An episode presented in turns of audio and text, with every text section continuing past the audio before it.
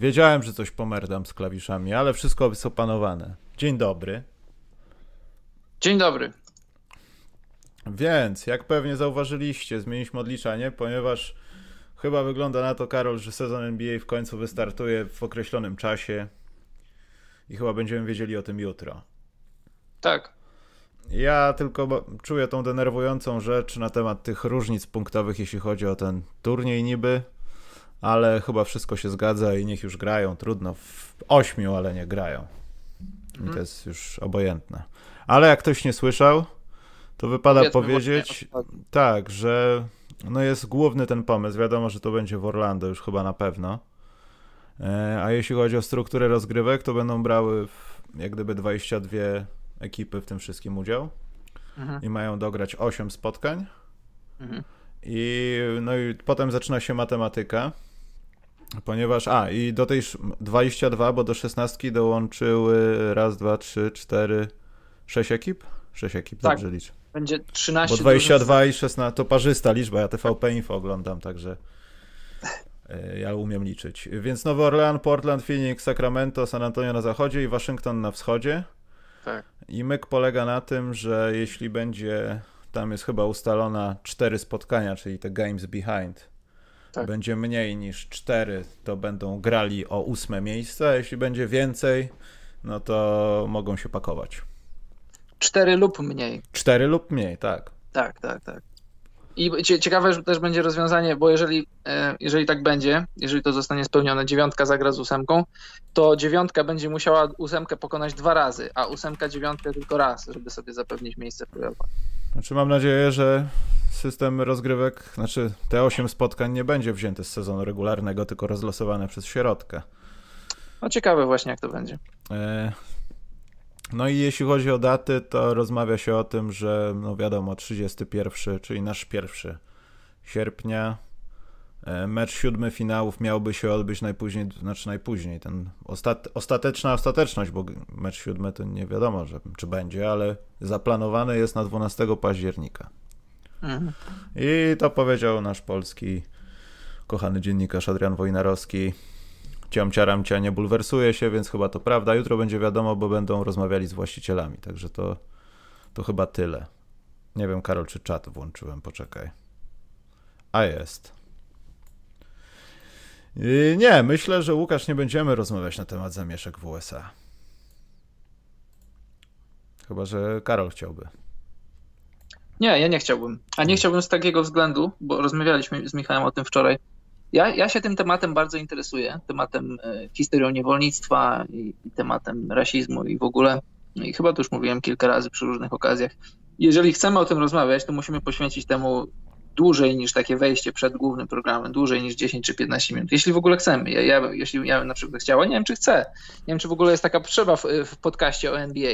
Może jest, no bo NBA jakby nie było w 70 ponad procentach, to jest, to jest liga czarnoskórych koszykarzy ale tak, tak wyjściowo to raczej bym nie chciał, bo, bo teraz się okazuje tak, że nagle wszyscy są znawcami problemu rasizmu w Stanach Zjednoczonych, nagle wszyscy wklejają, że, że czarne życie ma znaczenie, że, że nagle wszyscy wszystko wiedzą. A to mi się tak, to mi się tak średnio podoba. Ale mówiliśmy o tym wcześniej, to chyba może nie na taką skalę, bo wtedy nie uczestniczyły w tym tak w zasadzie całe Stany. No, znaczy wtedy też uczestniczyły w tym całe Stany, ale nie dochodziło do aż takich rzeczy jak na przykład wczoraj w Seattle, czy w ogóle tam w innych miejscach. E, ale już przerabialiśmy to, no, że policja wykorzystała, nadużyła swojej władzy. Tak, jasne. A poza tym teraz będzie masa tych filmów takich jednostronnych, ja to nazywam. Albo zrobili coś złego policjanci, albo pokazujesz grupę czarnoskórych chłopaków atakujących sklep z gwoździami, bijących deskami panią. I tutaj chyba jesteśmy na początku tego, że nie będzie zera. Nie będzie neutralności. Mhm. I myślę, że to też chyba nie ma sensu o tym rozmawiać, ale warto powiedzieć, że może też nie przesadzajmy. To się co prawda dzieje w USA. Rasizm nie tylko dotyczy USA, ale to chyba nie chodzi, Karol, o to, że czarnoskóry umarł, tylko chyba po prostu, że ktoś zabił kogoś. Myślę, że tak powinniśmy na to patrzeć. A nie łączyć tego tak, bezpośrednio tak, z NBA, tak mi się wydaje. Ja bym tutaj, ja bym tutaj zacytował słowa bodajże Karima Abdul-Jabara, jeśli chodzi o rasizm w Stanach Zjednoczonych. Poczekaj, jesteśmy jest... pewni, że chcemy cytować człowieka, który, no lekko mówiąc, często tripuje? Ostatnio? Akurat, akurat tutaj to mi się podoba ten cytat, wiesz, to akurat mi się podoba, że mm. rasizm w Stanach Zjednoczonych to jest jak, to jest jak kurz w powietrzu w zasadzie go nie widać, dopiero go widać jak zaświeci słońce. Dużo, to, to, dobrze obrazuje, mi to się podoba. Ja, masz rację, że Karim Abdul-Jabbara y, nie zawsze warto w ciemno cytować, ale tutaj akurat mi się to podoba, bo tutaj wystarczy widzisz, o taka iskra. Biały policjant zabił czarnoskórego człowieka i, i już y, wyłażą wszystkie brudy i, i, no i to rasizm w Stanach Zjednoczonych to jest, to jest rzecz, która. Rasizm zbudował ten kraj, to już mówiliśmy o tym. Stany Zjednoczone zostały zbudowane na, na krwi pracy niewolników, na, na pracy, katorżniczej pracy niewolników.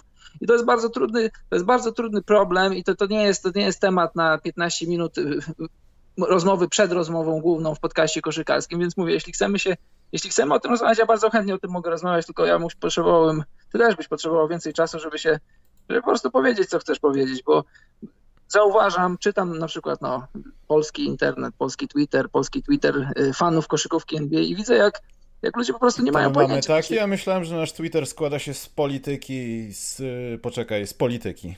Wiesz, internet jest taki, że zależy gdzie głowę włożysz, tam, tam różne tematy znajdziesz. Ludzie nie, nie mają pojęcia, nie mają, nie mają bladego pojęcia o tym, co się w Stanach dzieje, bo żeby zrozumieć, co się dzieje dziś, trzeba, trzeba mieć odniesienie historyczne do tego, e, skąd się wzięli czarni w Stanach Zjednoczonych. To ogólnie ludzie wiedzą, tak przypłynęli. A poza tym, wiesz co, ja nie chcę no. zabrzmieć jak e, Martin Luther King trochę, ale myślę, że dopóki nie przemieszkaliśmy w Campton 15 lat i nie dostaliśmy pałą przez to, że jesteśmy czarni, co tu dużo mówić, a potem e, z resztą innych naszych sąsiadów, kolegów jesteśmy w gangu, myślę, że nie powinniśmy się wypowiadać w ogóle. Nie mamy chyba takiego moralnego prawa. Tak mi się wydaje, bo Karol, inna sprawa to jest historia, ale inna sprawa jak wychodzisz rano i masz taką w skali mikro Call of Duty codziennie, albo GTA pod domem. No właśnie o to chodzi. Moralnego jak moralnego, ale bym powiedział historycznego, takiego faktologicznego, żeby w ogóle mieć obraz tego, y, tego jak, jak, jak, jak w ogóle jest struktura społeczności Stanów, Stanów Zjednoczonych jest.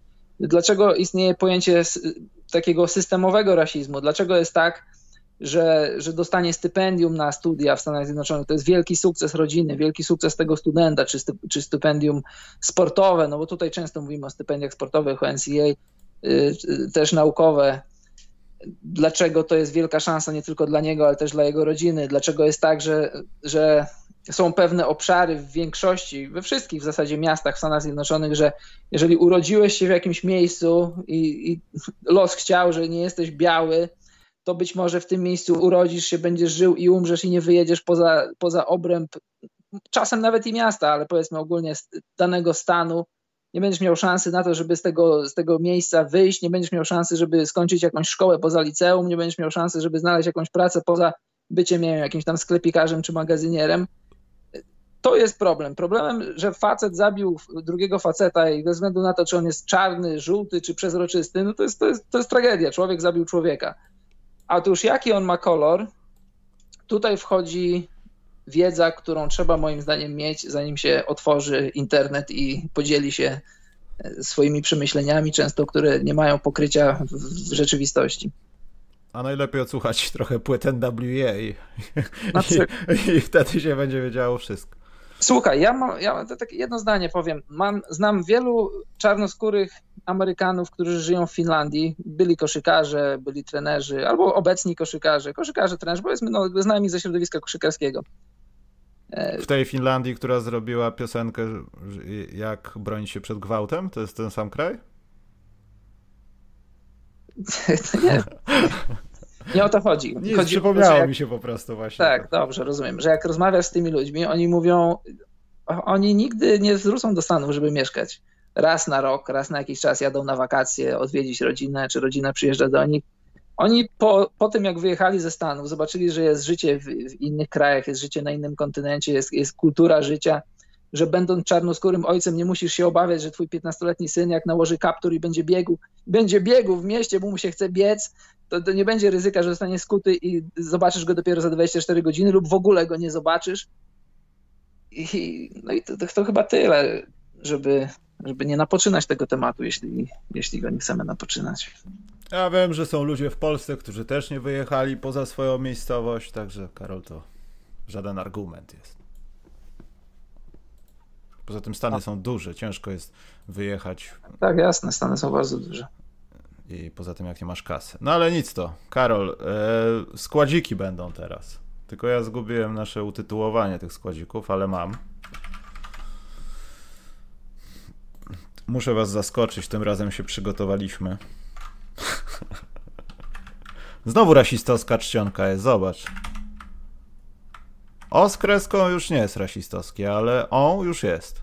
No właśnie, słuchaj, a żeby być, żeby być w temacie w temacie przewodnim, czyli NBA, a pozostając jeszcze w temacie, który jest teraz nośny rasizmu, widziałeś człowiek, który komentuje mecze Sacramento Kings, na Twitterze sobie tam taką rozmowę miał z Demarcusem Kazinsem i teraz jest takie hasło popularne, że, że czarne życie znaczy, ma znaczenie. I on napisał, zatweetował, że każde życie ma znaczenie. I stracił pracę. To jest rasizm. To, to jest, jest rasizm. to jest rasizm, tak. Tylko widzisz, dla nas to jest rasizm, ale dla Lemarcusa Kazinsa, który wie, że ma kuzyna, który mieszka w tym, ja się cały czas będę czepiał tego Campton, no ale to jest najbardziej nośne. On, on dalej widzi to inaczej niż my i się zastanawiam, czy on po prostu nie ma racji. Akurat w tym temacie zostawiam im pełną wolność, no, bo to nie mnie mogą postrzelić na osiedlu. Znaczy też mnie mogą postrzelić, ale chyba z mniejszym prawdopodobieństwem. Ale zwalnianie kogoś na tej, z tej podstawy, to na tej podstawie to jest to lekki skandal, uważam. To jest bardzo duży skandal. No niestety w Stanach w Stanach nie wiem, czy musiało do tego dojść, no ale skoro cytując innego klasyka, skoro doszło, znaczy, że chyba musiało. Tutaj Maciek Szetela pytał, kto waszym zdaniem powinien zastąpić Piesiewicza, czy rzecznik i tak dalej. Ja nie wiem, czy ja chcę w ogóle o tym rozmawiać nawet w pytankach, ponieważ y, dzisiaj y, z Michałem Łopacińskim o tym rozmawiałem, weszło. Znaczy w zasadzie, no dzisiaj to się ukazało, tak, o, że tak powiem. I tam chyba wszystko powiedzieliśmy. I nie wiem, Maciek, czy powinien ktokolwiek go zastępować, czy powinniśmy. Znaczy, oczy... oczywiście kiedyś, wcześniej czy później powinno się to zrobić, ale na dzień dzisiejszy myślę, że tak w grze planszowej mamy ten określony, określoną liczbę pionków, dwie kostki, plansze i musimy działać. No i niestety na razie to to musi być tak jak jest, no. Tak mi się wydaje. Bo jeszcze kolejne zmiany to w ogóle byłby w ogóle kolejny jakiś niepotrzebny mm. rozgardiasz. Nie wiem, czy się Karol sprawą interesujesz, ale to też jest już powoli, no już nie tyle co skandal, co ja nie wierzę, że to działa. O czym mówisz? O tych premiach? O tych premiach, o tych dziwnych zapisikach w umowach, o tym przenoszeniu Trybunału na polskie, a nie zagraniczne, no bo polskie to wiadomo jest najlepsze. Czytałem, ale nie czuję się kompetentny, żeby odpowiadać nie interesuje mnie Polska Liga w, w, takim stopniu, żeby tutaj mówić o niej podcaście, który ludzie słuchają. Ja powiem tylko tak, że ja wiem o tym, że co z tego, jeśli ktoś tam coś tam pozmieniał. Mnie interesuje efekt końcowy, bo tego w drugą stronę nikt nie odkręci, ja chcę zobaczyć, jak Liga zareaguje na to, co będzie z kadrą. Chcę to po prostu zobaczyć, bo wiem, że do żadnych zmian jakiś tam może ktoś napisze aneks do regulaminu, o ile można. Ale to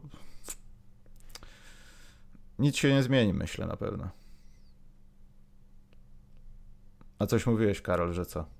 A, miałem taką myśl, ale dobrze powiedziałeś ty, bo ta myśl, jak, jak przeszła przez moją głowę, to, to nie zabrzmiała za dobrze. Dobrze, że nie ja mówiłem pierwszy. Nie ma już tego, co chciałem powiedzieć. Czyli aż tak? No, aż tak to może nie. Tam parę słów o polskiej lidze, ale nie ma. Ale jeśli w tym roku nie, nie śmierdzi strajkiem, to to nie wiem. Bo troszeczkę tak tak jakby to jest rok. Najmniej rok. Także tak mi się wydaje. No ale ja życzę jak najlepiej. Ja chcę zobaczyć polskich koszykarzy, polską ligę. Zacznijmy utarczki, kto jest lepszy, disujmy się, tak. To ja już bym to chciał. Przejdźmy do piątek, Karol. Druga część piątek dwudziestolecia Bytiso. Zauważyliście, zmieniłem odliczanie, tylko że jest tip of 2019, ale NBA jeszcze nie opublikowała nowego loga, więc musi zostać tak jak jest, ale tu odliczamy do pierwszego meczu. Dobrze, Karol, od jakiego zespołu zaczynamy? Co tam było na końcu? Nowy Orlean był na końcu tydzień temu. Czy nie? No już Nowy Orleans zrobiliśmy. Ale czy na końcu był tamtego odcinka, bo ja tu mam tak ustawione to według tej listy. A już nie pamiętam. Dobrze, zaczynamy od Orlando Magic. Mhm. Ja tutaj miałem spory problem. A ja żadnego. Dlaczego? No nie wiem. Bo na przykład. Na jakiej pozycji? No na przykład kogo masz na jedynce? Jamira Nelsona. Mhm. To ja też mam, ale złamałem go przez Mike'a Millera, nie wiem dlaczego. I jeszcze Też. Arona Aflalo tam dodałem, który jest swoją drogą jednym z bardziej niedocenianych zawodników. Gdzie jest Aaron Aflalo? Dobrze, na Który swoją, dwójce. drogą, który, który swoją drogą nie rozgrywał Orlando. No to co, ale na innych pozycjach mi się to po prostu, wiesz, skompensowałem. To jest taki small ball. Tam zarządza jakiś nowoczesny trener tym zespołem i po prostu nie grają bez pozycji. No niby tak. No i słuchaj, no, największy sukces Orlando Magic w, w okresie, który badamy, to miało Orlando podczas gdy Jamie Nelson tam rozgrywał. No tak, no i gdzie był ten duży facet, który jest prawdopodobnie na pozycji numer 5 u ciebie? No oczywiście, że jest. I to nie jest Marcin Gortat. No nie, jeszcze nie. Dwight Howard, y, przepraszam, Howard. Tak. Dobrze, to kogo masz na dwójce? Na dwójce mam, proszę ciebie, Tracy'ego McGrady'ego. To ja również, to było proste akurat. To chyba nie trzeba No, no to, mówić to, to, dlaczego. gdzie, no to gdzie miałeś problem? Ale na trójce mam problem. No na trójce mam tego Turka. Tak? A czy, czy ten Turek... Znaczy ja absolutnie szan- szanuję, zakochany zawsze Europa super, ale czy może jednak Tobias Harris tam troszeczkę? Nie. Troszeczkę, nie? No taką troszeczkę, że nawet nawet y, nie miałem zawahania pisząc Hedo. Dobrze. Hido. No, ja też z większego nie miałem, ale musiałem sprawdzić, czy aby na pewno to nie jest Mdway, może ktoś jeszcze jest, ale dopisałem tak, żeby pamiętać. To samo się stało mnie na pozycji numer 4, bo pisałem sobie, ale on nie, absolutnie nie jest wybrany, ale Pat Garrity, Karol. Kojarzysz? Oczywiście. Fatalnie. Białas, No. tak zwany białas. Stop! Cii. Każde życie maters, Karol, nie wolno. E, ale nie jest on w składzie, bo zakładam, że Nikola Wucewicz jest na tym miejscu. No Nikola Wucewicz by tam był, gdyby był czwórką, a ja przecież jest piątką. No, ale w piątką jest Dwight Howard. No ja wiem, piątką jest Dwight Howard, ja nie chciałem tutaj kombinować. Znaczy, wiesz, jakby to była piątka trzydziestolecia, to z racji tego, że Orlando miało dwie wielkie postaci na tej pozycji, no to musiałbym upchnąć i trochę na- nagiąć przepisy i mieć Ishaka i Howarda. No ale tutaj to jeszcze, jeszcze tym, co Nikola Wucewicz zrobił dla Orlando, no to, to jeszcze nie drapie pozycji Dwighta Howarda i też nie uważam, żeby musiał, musiał, musiałbym mu, jemu, sorry, uprączy mi się język, że muszę dać Wucewiczowi pozycję na czwórce z racji tego, że on coś wybitnego zrobił dla, dla Orlando. No póki co wszedł z Orlando do playoffów, gdzie Mark Gasol nauczył go grać w koszykówkę. Znaczy wybił mu koszykówkę z głowy, więc ja go na razie nie mam w swoim składzie, choć yy, No to kogo masz na czwór- czwórce w takim razie? Ryśka Luisa. Ryśka Luisa? Tak, Rasharda Luisa. No nie wiem. No słuchaj, no y, y, z Ryśkiem Luisem Orlando grało w finałach, Orlando się liczyło na wschodzie. A to... A, Rysiek grał. Ale to Ry- nie Rysiek to zrobił, made it. No między innymi Rysiek, bo Rysiek robił spacing Howardowi. O, czyli, aha. No to Nikola Wucewicz robi więcej. Robi spacing i dostaje piłkę.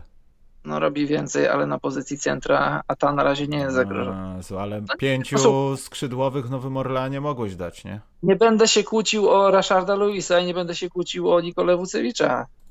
Bardzo proszę, możesz go tam mieć. Mnie nie obchodzą Myślę- pozycje w tym razie. myślę, i myślę nawet, że gdyby, gdyby Prime Dwight Howard grał z Wucewiczem, to to dałoby radę, żeby to grało. E, A w ogóle jest ciekawostka, na którą nie zwróciłem uwagi, ponieważ Orlando Magic przez te 20 lat nabiło sobie bilans 750-857. Chicago Bulls ma taki sam bilans. Przypadek? Wątpię. Więc dlaczego na jedynce w Chicago Bulls, Karol, jest Kirk Heinrich u ciebie?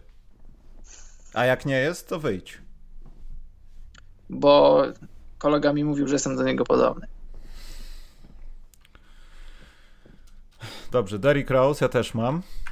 Tak, tutaj bardzo prosta piątka. Derrick Rose, Jimmy Butler, Lowell Deng, y, Carlos Boozer i Joakim Noah. Ale ja wiem, Butler bardzo dużo. Tyle, że jak Butler zaczął być kimś, to, to no wiadomo, nie było jednej postaci, ale ja się zastanawiam, czy tam gdzieś Bena Gordona by nie wstawił. Ben Gordon rozpoczął sny o ofensywie Chicago, zanim to było modne. Co prawda to był zespół trochę gorszy, ale mimo wszystko Ben Gordon był świetny i z Anglii. Teraz mu trochę odbiło, no ale mimo wszystko ja nie wiem, ja bym zrobił tutaj 6 miejsc, żeby Ben Gordon gdzieś był. No i Kirk Heinrich musi być. A tutaj to akurat mogę się zgodzić. Ben Gordon, pamiętasz te playoffy na przykład 2009 roku? Taki no. wielki mecz, wielki mecz z Bostonem, tam było 40 dogrywek i tam się działo. W ogóle w tej serii dużo się działo. w tak ogóle Ben Gordon... Trzy albo cztery mecze z dogrywkami. Ben Gordon fajny był. Miał, miał, miał takie powiedzmy ja wiem, no takie powiedzmy 4 lata, takie niezłe 4 lata, takie ben ocierające się nawet. straszną fiksację na New York Knicks, ja nie wiem, on miał świetne mecze z Knicks, pamiętam. Może nie wszystkie, ale takie z tych jakby zebrać jego top 10 spotkań, tam kilka spotkań z Knicks by się znalazło, myślę. Jedno to na bank. Eee, dobrze, to Chicago mamy zamknięte. Ben Gordon honorowo. Oczywiście to wszystko znajdziecie w komentarzu, bo ja to potem tam jakoś wrzucę. Mam nadzieję tylko, że Karol zrobi imienia i na, z imienia i nazwiska każdego zawodnika. Bo, bo tak. Dobrze. Bo muszę to jakoś mieć zunifikowane. Cleveland Cavaliers, Karol. Oni są troszkę lepsi w dwudziestoleciu od Chicago, ale hmm. mają jedno zwycięstwo, jedną porażkę więcej od drużyny, o której potem będziemy mówić, więc tu też jest taki trochę remisik. Ale są bardziej na plus, na 48% wygranych. Dobrze, ja powiem pierwszy. Irving, LeBron James, y, Kevin Love, Anderson Varejao i Zydrunas Ilgauskas. A. A ty? Ja mam trochę inaczej. Ja mam tak. Y, na dwójkę powiem później. Powiem tak, na jedynce mam Kyriego, na trójce mam Lebrona, na czwórce mam Kevina Love, na piątce Tristana Thompsona. A, widzisz. Na dwójce jest wielki spadek, jeśli chodzi o, jeśli chodzi o ciekawe postacie. I tutaj mam tak, y, mam trzech koszykarzy, jakby tak zbić tych trzech koszykarzy w jedno i tak powiedzmy y, najlepsze cechy wybrać z ich trzech, to coś by z tego było. To jest Sasha, Sasha Pawlowicz, Dion ja. J.R. Smith. J.R. Nie, Karol, J.R. Smith za to, co w ogóle zrobił w swoim prawdopodobnie ostatnim meczu, mam nadzieję, kiedykolwiek, on jest skreślony z historii NBA, no. Nie. On jest, on jest też w ogóle skreślony, jak śledzisz jego tam media społecznościowe, nie wiem dlaczego ja śledzę. Facet, facet którego śledzą 4 miliony ludzi na, na Instagramie, wrzuca filmik, w którym, jak już doszło do tych różnych zamieszek, kopie jakiegoś chłopca, tam nie wiem czy chłopca, czy chłopaka, czy faceta, czy on jest winny, czy nie jest winny, bo mu wybił szybę w samochodzie i później mówi, że ci white boys, że tamtego, facet, którego śledzą miliony, bo go śledzą faktycznie 4 miliony ludzi na Instagramie, bo specjalnie sprawdziłem, zamiast łagodzić to za ognia, nawet, wiesz, wątpię, żeby to przeczytał, ale napisałem do niego, że, że w takiej sytuacji człowieku, ty, który ciebie o 4 miliony ludzi śledzi, zamiast, zamiast łagodzić sytuację, to zaogniasz. Po co w ogóle podkreślać, czy to był biały chłopak, czy, czy, czy żółty, czy zielony? Ktoś ci wybił szybę, kopnąłeś go, rozumiem, uniosłeś się, ale po co, po co rozsiewać dalej nienawiść? Sasza Pawlowicz. Sasza Pawlowicz to był dobry koszykarz. Ej, no to nie zgadzam się na to.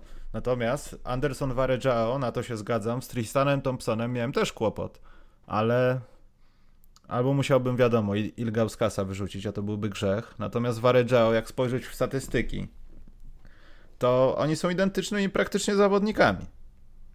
Kto? Varejao z Thompsonem? Tak. Patrząc na podejście statystyczne, pomijając to, gdzie byli każdy z nich, gdzie był z Lebronkiem, to są, no nie chcę mówić toczka w toczkę, ale są bardzo podobnymi zawodnikami. Nawet chyba Anderson Varejao ma jakiś tam większy współczynnik Winshers, czyli jego hipotetycznego udziału w zwycięstwach drużyny co często okazuje się bullshitem, ale bardzo często też jest prawdą. Więc ja postawiłem na Varejao tylko dlatego, że to on był chosen one pierwszym. Przed LeBronem. A nie drugim, Dobrze. jak mówi opinia. Dobrze. Milwaukee Bucks, to oni są lepsi od Cleveland Cavaliers o jedno zwycięstwo. W Milwaukee Bucks mam następujący skład. Na jedynce Sam Cassell, rzucającym obrońcy Michael Red, później Chris Middleton, później Janis, a później Andre Bogut. No to ja Janis i Bogut to samo. Na pozycji numer 3 też e, Middleton, ale myślałem, żeby honorowo odznaczyć chociażby, tak jak ty Saszę Pawlowicza odznaczyłeś, to Charlie'ego Villan Villanueve. On myślę, że powinien i Desmonta Masona. Ale tak honorowo. Ale z Kassela nie dałem, e, bo mam Alena i Reda. Red może nienaturalnie grałby na jedynce, ale to taki nowoczesny trener by objął tą drużyną i drużynę i tak by było. Dobrze. Phoenix Suns, Karol. Oni są, Boże, na 16 miejscu w tym rankingu w ostatnim dwudziestoleciu. Steve Nash, Jason Kidd, Sean Marion, Amary Stoudemire, Marcin Gortat. To jest pięciu? To jest pięciu. Steve Nash i kto potem? Jason Kidd. Hmm. Wiesz, obaj są rozgrywającymi oczywiście, ale no chyba głupotą byłoby zostawić któregoś z racji tylko pozycji. Tym bardziej, że nie było jakiejś tam wybijającej się super postaci rzucającego obrońcy Phoenix. No ja w tej trójce, znaczy w tej trójce, do tej dwójki, ale to tak na zachętę dorzuciłbym Devona Bookera, bo by im rzucał punkty. A on już tam się nabiegał Phoenix. Trochę gra. Więc... Ja, ja dziękuję, nie chcę. ale dorzucam jeszcze do tego Leandro Barbozę, Shona Mariona i Amare Stademajera. Sorry Marcin.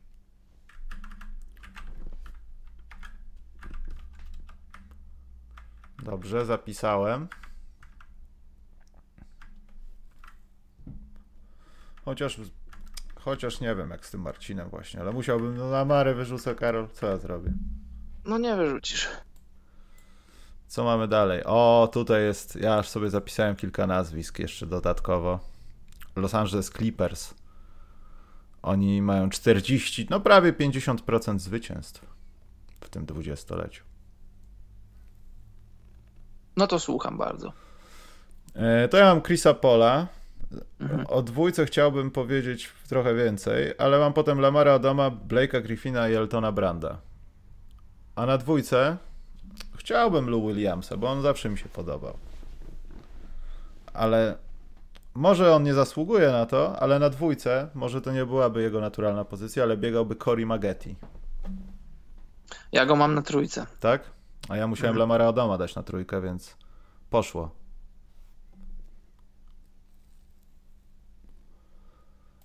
Więc kogo masz? Na piątce DeAndre Jordana, na czwórce Blake'a Griffina, Mogetiego na trójce, na dwójce JJ Redika, no i Chrisa Polo na rozegraniu. Też myślałem nad Redikiem. Też wpisany. Ale Kifa Klosa nie masz, ani Chrisa Kaymana. No niestety nie. Dlaczego? No właśnie nie wiem. Mhm. Może to rasizm? Już zaczęłoś. Yy...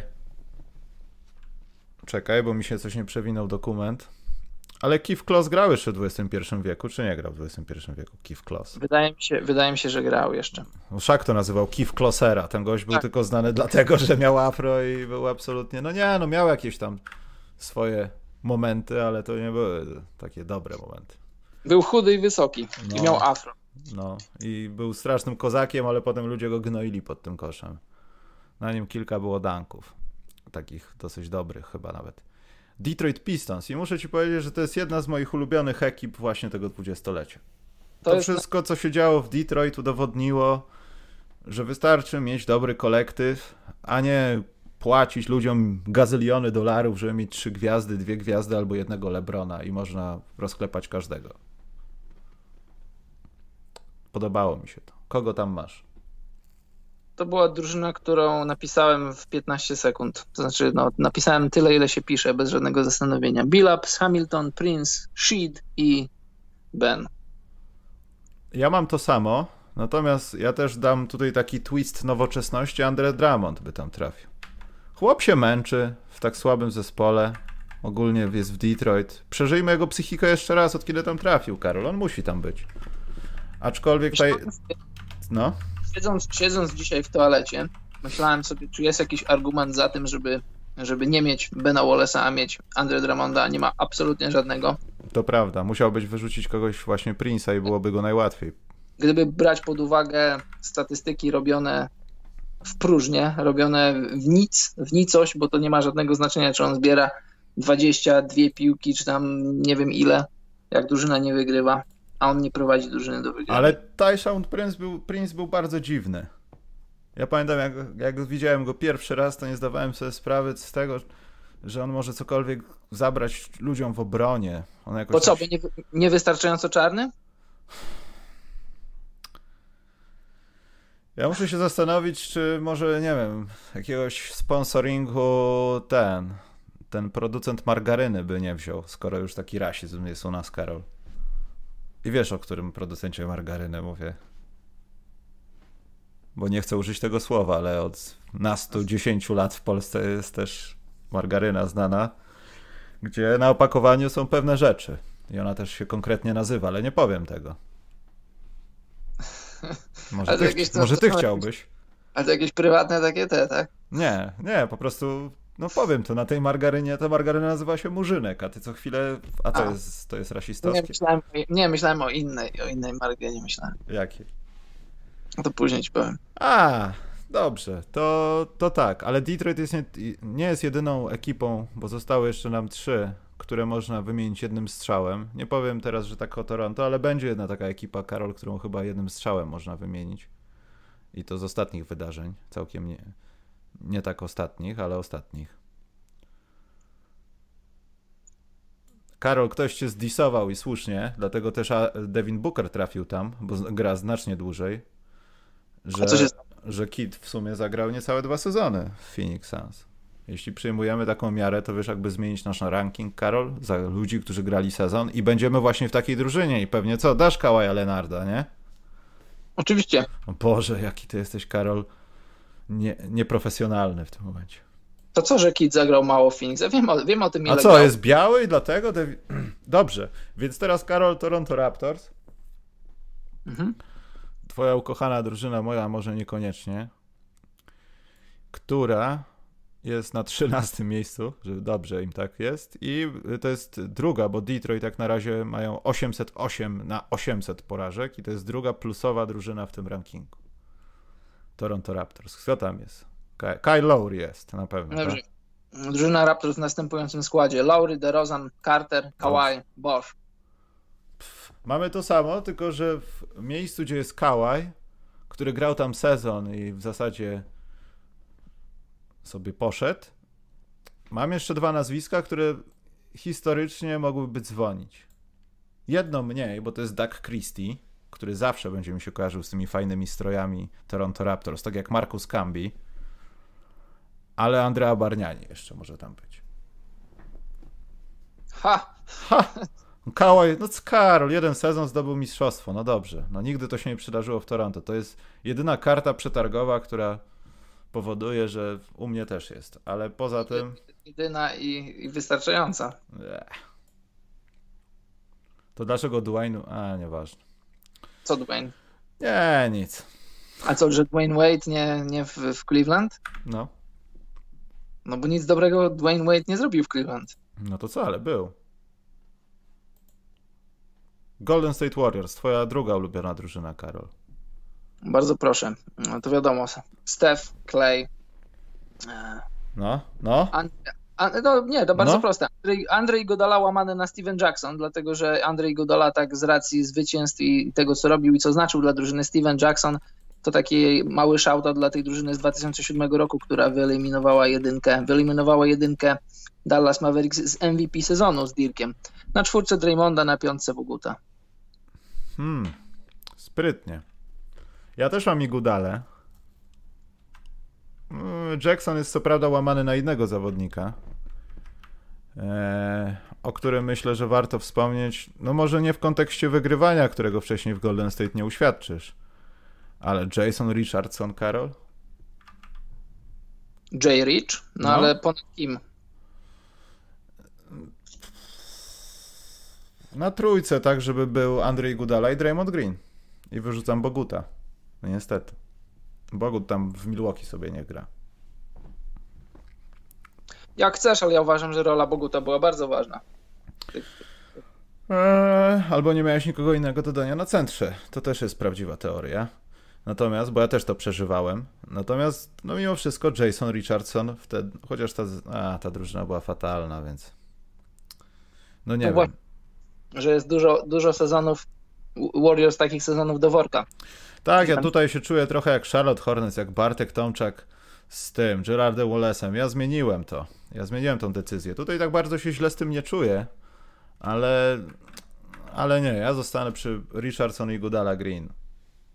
Tak to będzie. Tylko ja wiem, że to byłoby niegrywalne.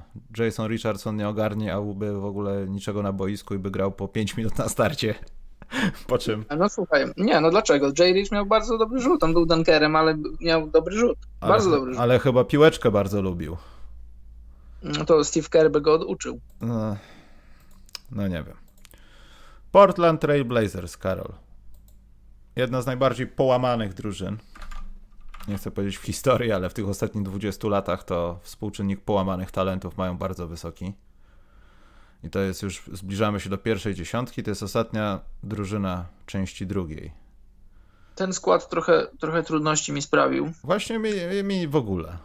Ja miałem- poczekaj, powiem tylko, że mają 52,5% wygranych, no i mają 11 miejsce. No.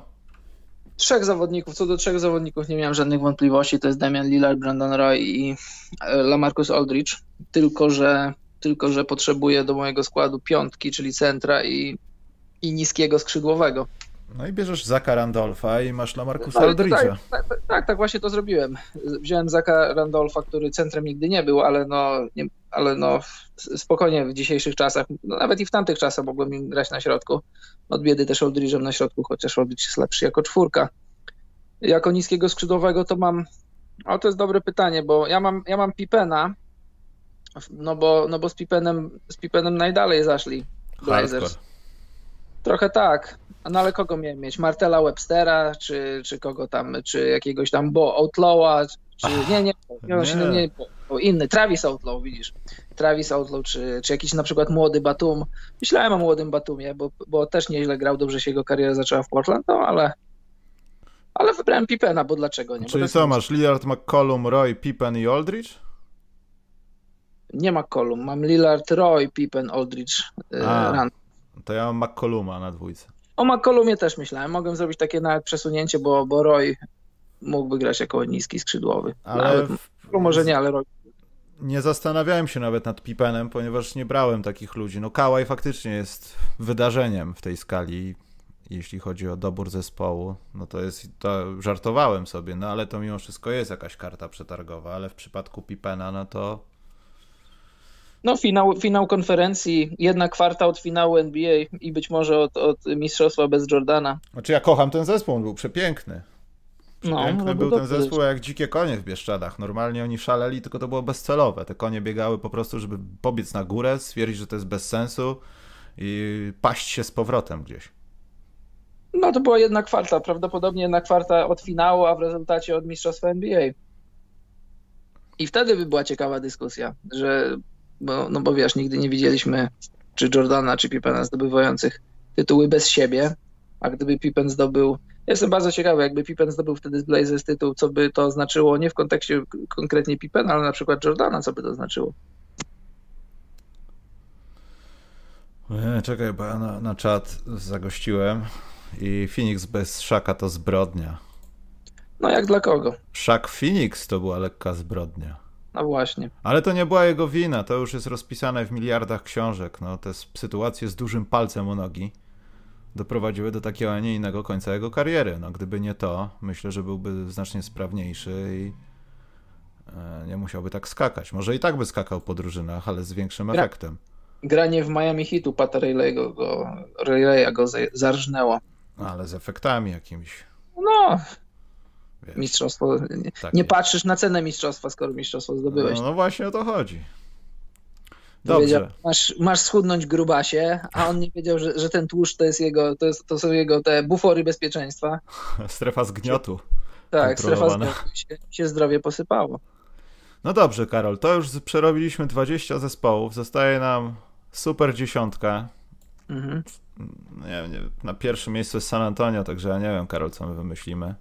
Ale z, pojawiają się zespoły, gdzie jest patron naszego programu, Karol Buzer, także to będzie interesujące. A poza tym trzeba zbierać dupę w troki i coś powiedzieć o tym sezonie, co będzie, więc niech lepiej oni ustalą, bo już te piątki za tydzień skończymy, Karol, i co wtedy? To już, no to już trzeba coś no zrobić. Wtedy nie ma wyjścia, będzie trzeba rozmawiać o sytuacji w Stanach. Nie, nie, ja zrobię cokolwiek. O, bardzo za, chętnie. Zasłonę. Cały, ja właśnie nie. Cały, ja nie. Cały program możemy poświęcić temu. Ja bardzo to... lubię swój kanał na YouTubie. Nie chciałbym zakładać drugiego, Karol. Dobrze. Chyba, że ty założysz ja mogę tam gościć wtedy i mówić, co za... to, to wtedy to o wszystkim. Nie, Karol, bo nas wezmą do jakiegoś programu publicystycznego. Po co nam to jest? Źle mu było tutaj? Dobrze, przejdźmy do pytanek. Ja tylko muszę odnaleźć się w narzędziach realizatorskich. Coś miałem ważnego powiedzieć. A, yy, ja bawiłem się, Karol, takim czymś, co się nazywa Discord. Przestałem się bawić, ale wydaje mi się, Karol, że to jest bardzo ciekawe narzędzie. Musimy się tym zainteresować. To jest takie coś do rozmawiania grupowego. Taki, taki Skype, tylko że wiesz, że takie pokoje są takie różne. Ja za, za, za pośrednictwem tego Discordu byłem, y, gościłem w sierpcu w liceum na O, rozmowie. widzisz, widzisz Karol, ja przeprowadzałem testy i to może być nam potrzebne. Bo tam się da, da oglądać różne rzeczy, nie tylko rozmawiać. Poza tym da się ustawiać różne rzeczy, że na przykład patroni mogą tylko wchodzić. To jest ciekawe narzędzie. Ja to będę starał się bliżej. Monitorować. Znaczy w ogóle zrobić coś z tym. Założyć jakiś kanał, może jakieś coś wymyśleć z tym. Ale to dobrze, jeśli znana jest ci ta tematyka, to, to zaoszczędziłem kilka godzin tłumaczeń, więc bardzo się cieszę. No znana o tyle, że raz tam gościłem. No ale to, to wystarczy, w tym programie wystarczy, absolutnie. Dobrze. Zaraz, Liceum Leonium z Sierpca pozdrawia. Ja też pozdrawiam Sierpc, bo przez Sierpcy jeździ się do Brodnicy, to jest bardzo miłe miasto. Natomiast y, gdzie to jest zapis live jest jakiś, tego live'u, w sensie tego, tej lekcji całej. Jest w archiwach. Tak? Ja chciałem to zobaczyć, usłyszeć. Po 50 latach będzie odtajnione, jak będzie taka potrzeba. Bo Karol mówił coś na mój temat i ja bym wolał wiedzieć co. Same dobre rzeczy. A, to dobre, to się okaże, jakie są według ciebie dobre, a jakie według mnie. Słuchaj, dobro jest, jest dobrem, to jest, to jest niewymierne. Nie ma twojego dobra i mojego dobra. Jest tylko twoje, jest tylko nasze. Ja to gdzieś, Karol, słyszałem, tylko byłem bardzo mały. I to się kończyło wtedy w zasadzie już. No, yy, poszukajmy pytanek. Yy, ktoś nas pytał, czy że Łukasz Chylewski nam napisał, że sami sobie zgotowaliśmy ten los, staliśmy się podcastem opiniotwórczym i stąd pytania o politykę. Karol, ja się boję pomyśleć, kim są ludzie, którzy traktują nas jako opiniotwórczych. To są prawdziwi Polacy. Trochę im współczuję. Eee, dobrze. Pytanie było takie o piątkę dwudziestolecia, Karol. Ale nie zespołową pewnie, Piątkę. tylko taką ogólną NBA. No to tak, no to jeśli mogę zacząć. Y, na rozegraniu Steph Curry, nie wiem czy trzeba, trzeba uzasadniać, czy nie. Derrick Rose. Najbardziej, najlepszy. Steph Curry nie jest jedynką, daj spokój, ja sobie rzucę te punkciki.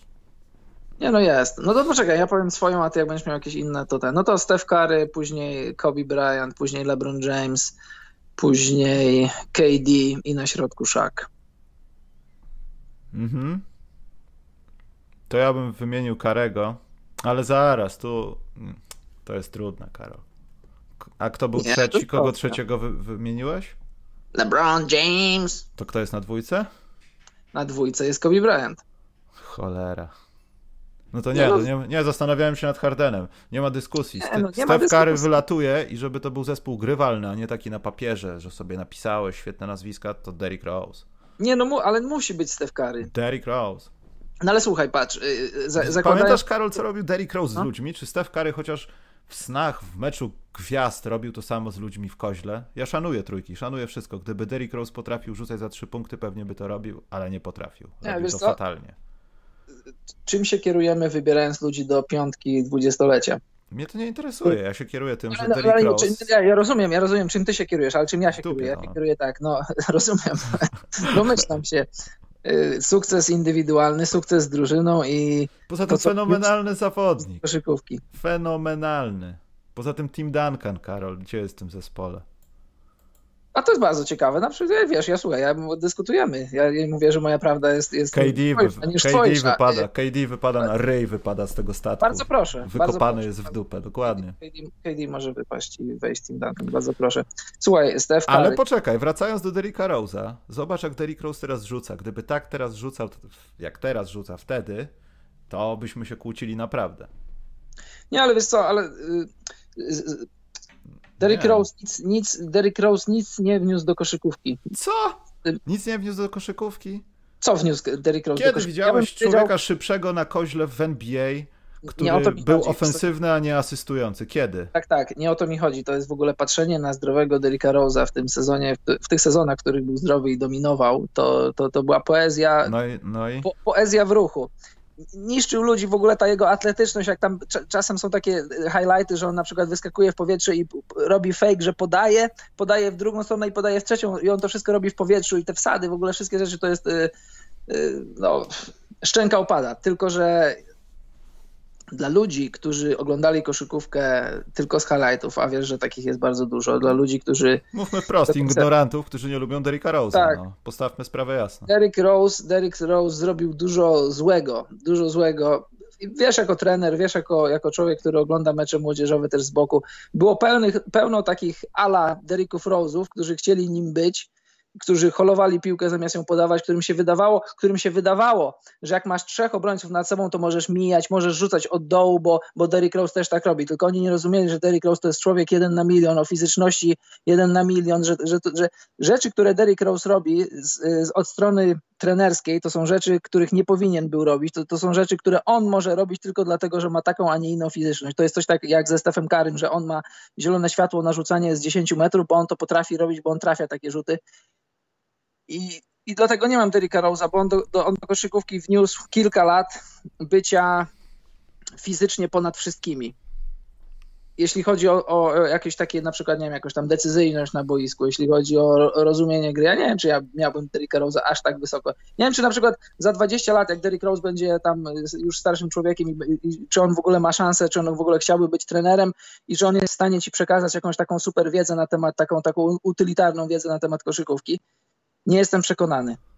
No nie, no to jak robimy ranking, kto coś wniósł do koszykówki, to w ogóle nie rozmawiajmy w niej kategorii 20 lat, bo przez ostatnie 20 lat nikt nic do niej nie wniósł, jeśli mamy tak No to traktować. jak, no ale y, słuchaj, no a... a, Co wniósł a- LeBron James w takim razie? To, że Bozia mu dała atletyzm, dobre ciało i wszechstronność i mózg przede wszystkim? To nie jest talent. To są właściwości nabyte, które po prostu dzierżawisz w DNA. Nie, no nie przesadzajmy. Przecież ludzi takich jak, jak, jak, jak LeBron James, nie, nie, nie, nie cały ten pakiet, ale wiadomo, no na przykład ludzi, którzy byli, y, wi- wiadomo, chodzi o pakiet, że szybkość, zwinność w ciele Karla Malona, no to, to nie miał tego nikt, no ale nie, chyba nie powie, że, że, że LeBron James nie miał talentu, nie ma talentu. Ale co wniósł do NBA w takim razie? Przez ostatnie 20 lat, skoro ma ten zawodnik coś wnieść do NBA. No, dominacja. Dominacja przez, przez 15 lat. Najlepszy, jest, jest najlepszym zawodnikiem NBA od, od przynajmniej 15 lat. Mhm. No nie jest? Ale pytam, co wniósł do koszykówki? Postawiłeś tezę wnoszenia czegoś do koszykówki, pozostawienie sobie śladu.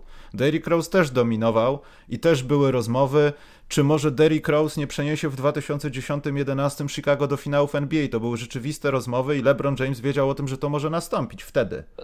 E, koszykówka, zobacz. Ale mówię koszykówka- o takim No, rozumiem, kwiecie tak. paproci w węglu, no bo to rozumiem za wniesienie coś do koszykówki. No to już ci mówię, dla, dlaczego Derrick Rose. Derrick Rose, zobacz, koszykówka, powiedzmy po roku, o, dajmy na to 2015, 14, 15, ona już nigdy nie będzie taka sama, a w dużej mierze przyczynił się do tego, do, przyczynił się do tego Steph Curry i wiele drużyn, czy w NBA, czy w Eurolidze, czy ogólnie w świecie, drużyny chcą być jak Warriors. Myśl, myśl trenerska jest taka, że chcemy być jak Warriors. Pomijamy midrange, rzucamy spod kosza wysokoprocentowe rzuty i rzucamy trójki. Walimy trójkę na potęgę, bo, na, bo analytics dają nam na to zielone światło. Wiemy, że możemy to robić, bo to jest skuteczne.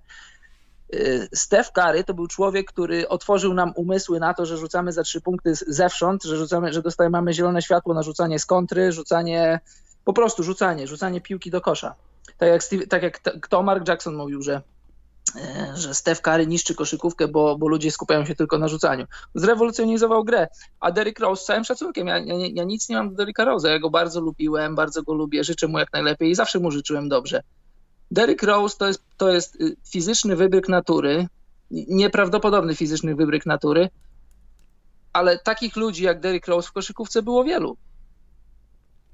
Minięcie. Wymienię jednego w, w ostatnich 20 latach jednego, który mhm. grał podobnie jak Derrick Rose? Albo lepiej. No. E, Stefan Marbury. Mhm. Chociażby. No to nie, no to trochę chyba jak gdyby. No, Derrick Rose oczywiście, że był szybszy. Stacja ISS pozdrawia. No, Karol, nie no. Wyżej skakał, był, e, był szybszy, był dynamiczniejszy, ale co więcej. Nie zgadzam się z tym. No ale ja, ja szanuję, że, że masz inną, inną opinię na ten temat. Ja, y, zobacz, Derrick Rose, Derrick Rose jest epizodem w historii NBA, epi, jest epizodem w historii koszykówki. A, a, a Steph Curry, bo jeżeli mówimy tylko o nich dwóch tutaj, Steph Curry to jest, można powiedzieć, że ery w NBA to są przed, przed tym, co, co, przed tym, co działo się przed Stephem i po Stephie albo w trakcie kariery Stefa.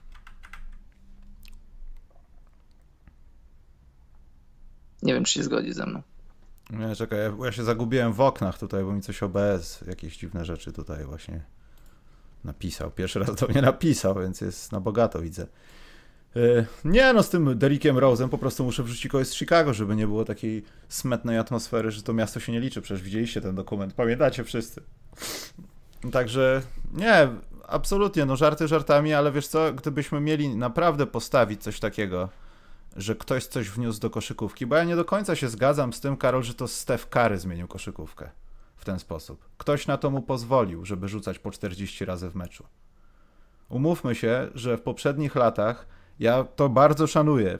Prawdopodobnie za 10 lat będę jeszcze bardziej szanował jego zdolności strzeleckie, ale wyobraźmy sobie, Karol, sytuację, kiedy ludzie, ja już nie chcę wracać, Craig Hodges i tak dalej, ale ludzie 10 lat wcześniej robią, ktoś decyduje się na taki patent, po prostu rzucajmy, pieprzmy obronę, biegajmy, rzucajmy, przecież po co się sta linia, nie bójmy się tego. Jak nie będziemy trafiać, sezon 2 znajdziemy kogoś, kto będzie nam rzucał.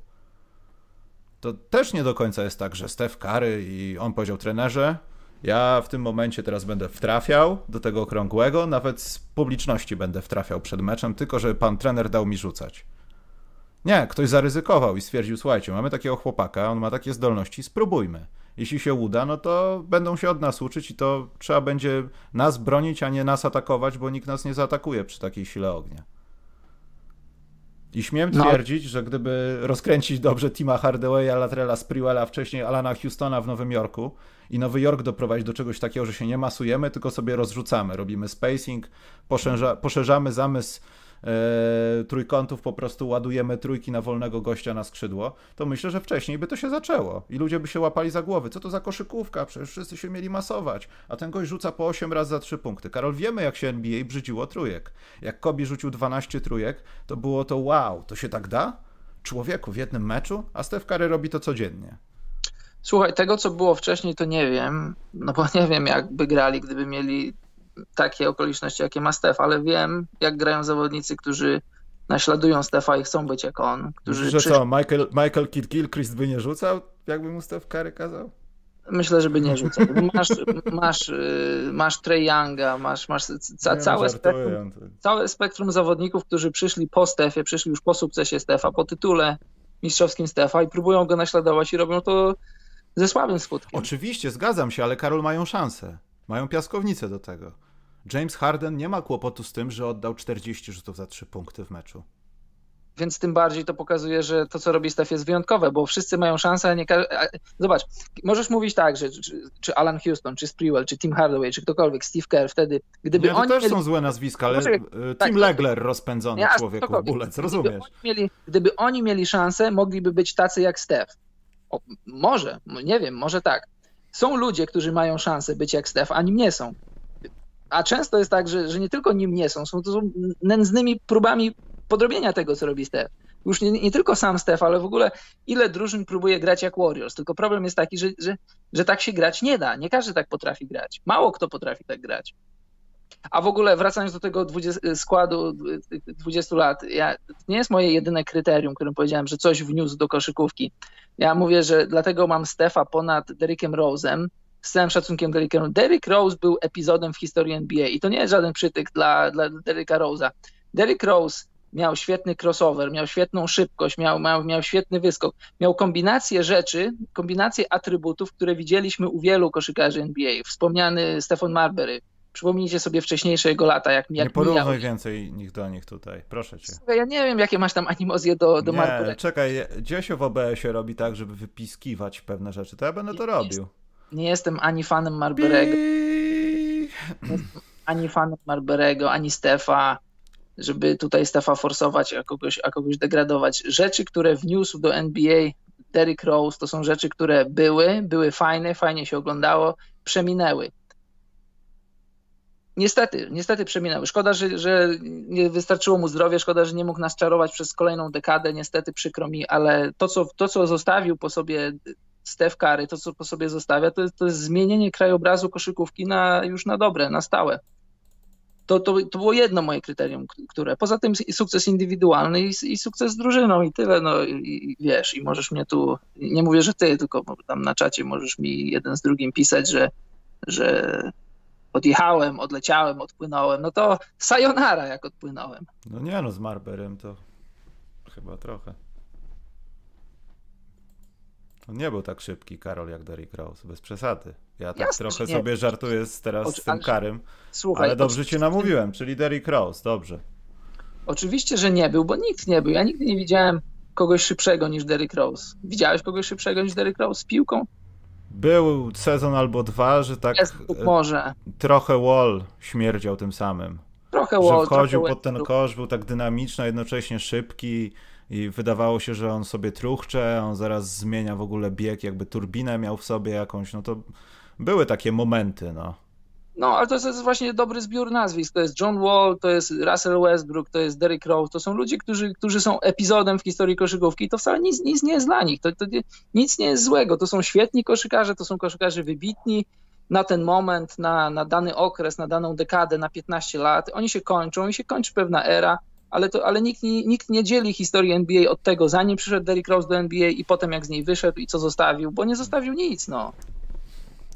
Steve Francis grał bardzo podobnie. No, ja Właśnie, bym się zgodził, ale Steve Francis był trochę z innej bajki, bo on był taki trochę jak gdyby na górze lepiej zbudowany. Ten jego atletyzm gdzieś był zachowany w tej sile, że faktycznie świetnie skakał. No, to w jaki sposób skakał, to masakra, ale ale wydaje mi się, że to trochę inna podziałka. W sensie taka bardziej brutalniejsza siła niż to, że jesteś takim zwierzęciem bardziej. No bo Rose chyba nie wyglądał na gościa, który tyle na siłowni, tylko wszystko to w zasadzie było w, w jakimś genetycznym zestawie, no.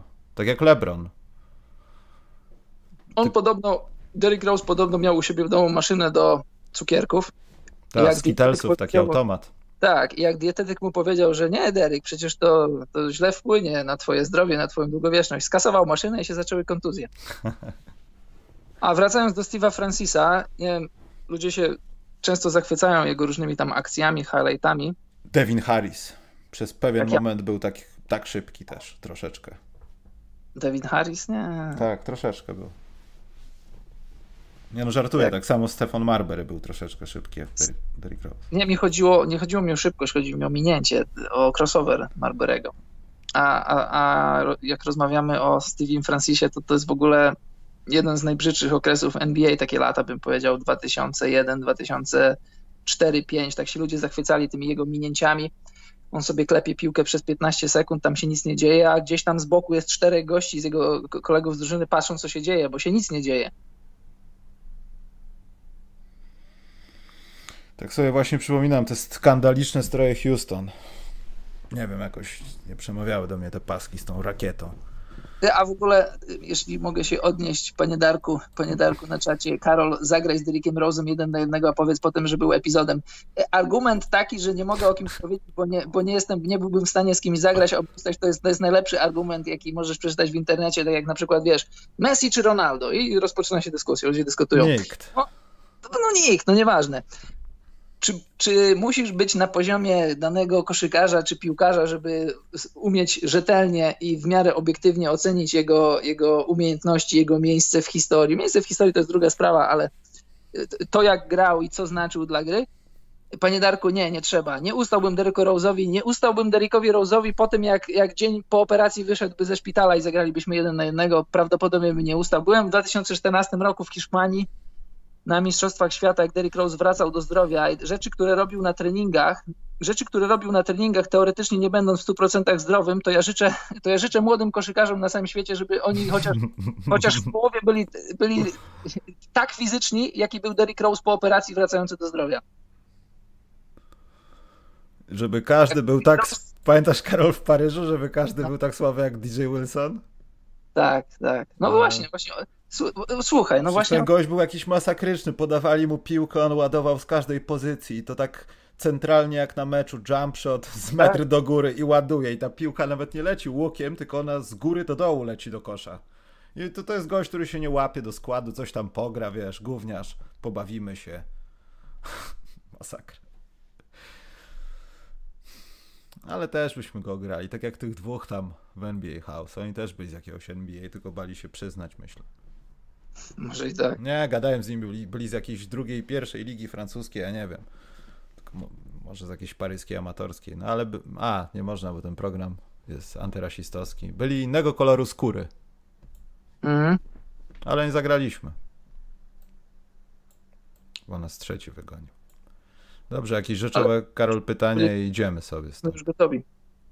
Co? byliśmy gotowi już na grę. Ja już byłem rozgrzany, ja już mogłem rzucać, ja już przeszedłem gehennę przyzwyczajenia się do kosza, ja już byłem... Uu! Ja już buty zawiązałem. Ale że teraz, że już też wychodzi... A, wtedy, dobrze. Nie, wtedy, wtedy. Nie, było jakieś rozsądne pytanie, wbrew pozorom. W takim razie, jaką mielibyście piątkę, która wniosła coś do NBA? Zawodnicy, którzy zmienili tę ligę na zawsze. Ever? Czy to jest niesprawiedliwe? Ever, ever? Tak już dobra, no już nie żartując sobie, absolutnie pozostawiając w ogóle jakiekolwiek żarty, no to jak moglibyśmy skonfrontować, oczywiście ten, kto był pierwszy, ma prawo tego, że ma pierwszeństwo w czymś takim, ale jak możemy skonfrontować, bo tutaj widzę pewne podobieństwa mimo wszystko, chociaż wiem, że wtedy gra mogła nie pozwalać temu pierwszemu na rozwinięcie swoich skrzydeł, tak jak LeBronowi po 50 latach e, od momentu, kiedy zagrał ten pierwszy, czy nawet powyżej, więcej niż 50 lat, ale Bill Russell i LeBron James.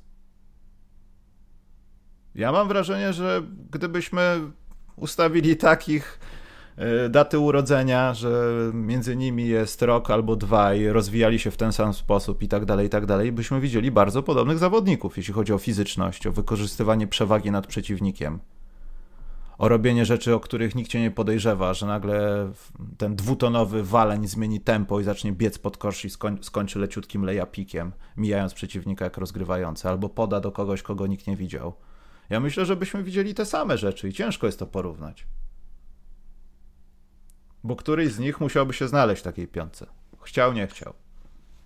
Mówisz, że jakby LeBron grał w latach 60. Na przykład, albo gdyby Bill Russell grał teraz, ale nawet już nie w NBA, tylko by zagrali jeden na jeden. Powiedzmy po jakimś etapie swojej kariery, nie wiem, cokolwiek. Żeby utrzymać ich w tym, nazwijmy ich swoim prime. Mhm. To myślę, że to byłaby równa walka. Bo ta fizyczność najbardziej mi się kojarzy z Billem Russellem. Ja wiem, że Wild przesuwał ludzi, ale Wild po prostu był wielkim chłopem największym chłopem, jakiego widziała pewnie ta liga. Jeśli chodzi o takie rzeczy. No i Karim Abdul-Jabbar, no ale to, to też. Kto wykorzystuje skyhooki teraz? Albo komu na to pozwalają, bo Steph Curry rzuca za trzy punkty. Jego byśmy nie dali chyba do tej piątki teraz, Karol.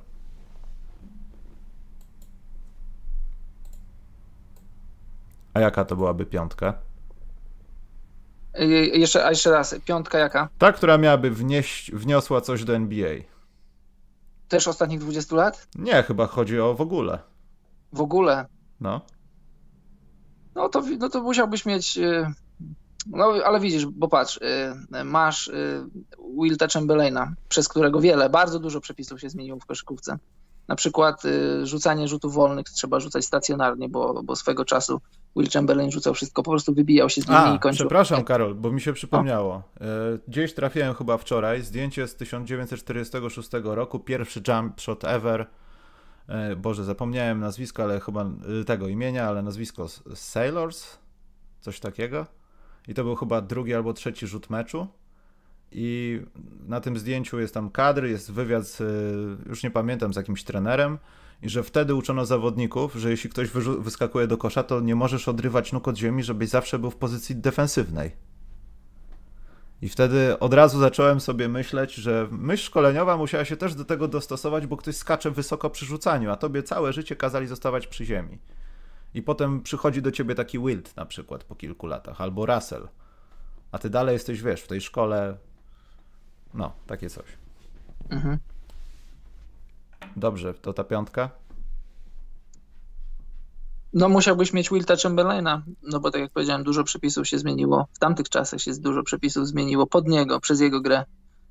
Jak on by się odnalazł w dzisiejszej koszykówce, już tej obecnej, z obecnymi przepisami, z obecnymi zawodnikami, to tego nie wiem, możemy tam snuć, snuć przypuszczenia. No ale bez dwóch zdań gra się zmieniła przez to, w jaki sposób on wtedy grał w tamtych czasach. To jego musiałbyś mieć. No na pewno Jordana. Kogo jeszcze? Chyba Billa Russella też musiałbym mieć. O, raczej tak, raczej tak. Czyli Russell, no teraz... Chamberlain, Jordan, to jest trzech, jeszcze dwóch. No i teraz pytanie, czy bierzesz, czy bierzesz ludzi ze współczesności jako już takich, e, jako produkt ostateczny tego wszystkiego, jak koszykówka się zmieniała? Wziąłeś Jordana już w zasadzie, a to już chyba prawie było skończone. Słucham? Wziąłeś Jordana, a już wtedy to było, wydawało się prawie skończone. Teraz doszły nam trójki, no i LeBron. Właśnie, no właśnie, no to ja bym Stefa dalej brał. Tam? Mhm. Nie. I nie jako, nie jako, że, nie jako że, że Steph Curry jest jednym z pięciu najlepszych koszykarzy w historii koszykówki, bo nie jest, nie, na pewno nie jest. Niedobrze mi jest. Bo jeżeli teraz, jeżeli teraz mówimy, nie, ale chwila, jeżeli teraz mówimy o tym, e, co, ci, co dani gracze zostawili i w jaki sposób gra się zmieniała przez to, że oni swoją obecnością ją zmieniali, no to no czy czego chcesz, czy nie, Steph musi się znaleźć. Jak zadzwonię na 112, że zasłabłem, bo opowiadałeś takie rzeczy, to mi pani tam uwierzy? Przyjadą? Bo coraz gorzej go, Steph Curry. Nie, Karol nie może być w takiej piątce chyba. Bo... No może, a musi. musi a być. co z Magiciem w takim razie? Co Do z Larrym Birdem, który... Jeżeli, ale chwileczkę, rozmawiamy teraz o zawodnikach, którzy wnie, wnieśli coś, którzy ich pojawienie się w NBA skutkowało tym, że koszykówka po ich wyjściu z NBA się zmieniła. No, tak? Magic Johnson pokazał, że wysoki chłop biega, kozłuje tak. i teraz mamy Lebronka, tak. mamy Antusia i resztę wysokich gości, którzy kozłują i sobie biegają, robiąc rzeczy, mając 2,80. Jeżeli mamy, mówimy o najlepszych koszykarzach na swoich pozycjach, czy najlepszych historii, no to mamy dzień i noc Magica ponad Stefem. No ale jeżeli, jeżeli... No i Bank, no i mamy czterech już, więc kto piąty? Czekaj, jaka pozycja została? No mając Magica, to mamy chyba wszystkie pięć i możemy dobrać kogokolwiek. No na przykład. Dirk ja... Nowicki, Kevin Garnett, Tim Duncan. Nie, Tim Duncan może, Kevin Garnett.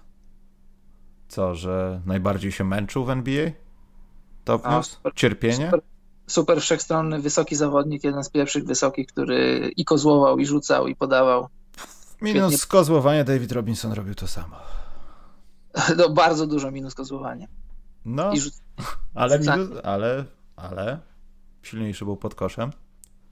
A tego nie wiem. Bardzo ofensywny zawodnik, król strzelców nie, w zasadzie. Nie przypykałem się ani z jednym, ani z drugim pod koszem, nie mam porównania. Ale kurczę, ten piąty. Hm. Oscar Robertson może.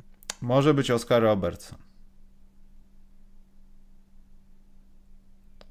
Tylko gdzie znowu szlary? Dlaczego to jest pięciu, a nie siedmiu na miłość boską? Nienawidzę tego. Więcej tego nie robimy, bo mnie to irytuje już. No, Słuchaj, to jest, trochę, to jest trochę bez szacunku dla historii NBA. Wybrać pięciu, wybrać pięciu spośród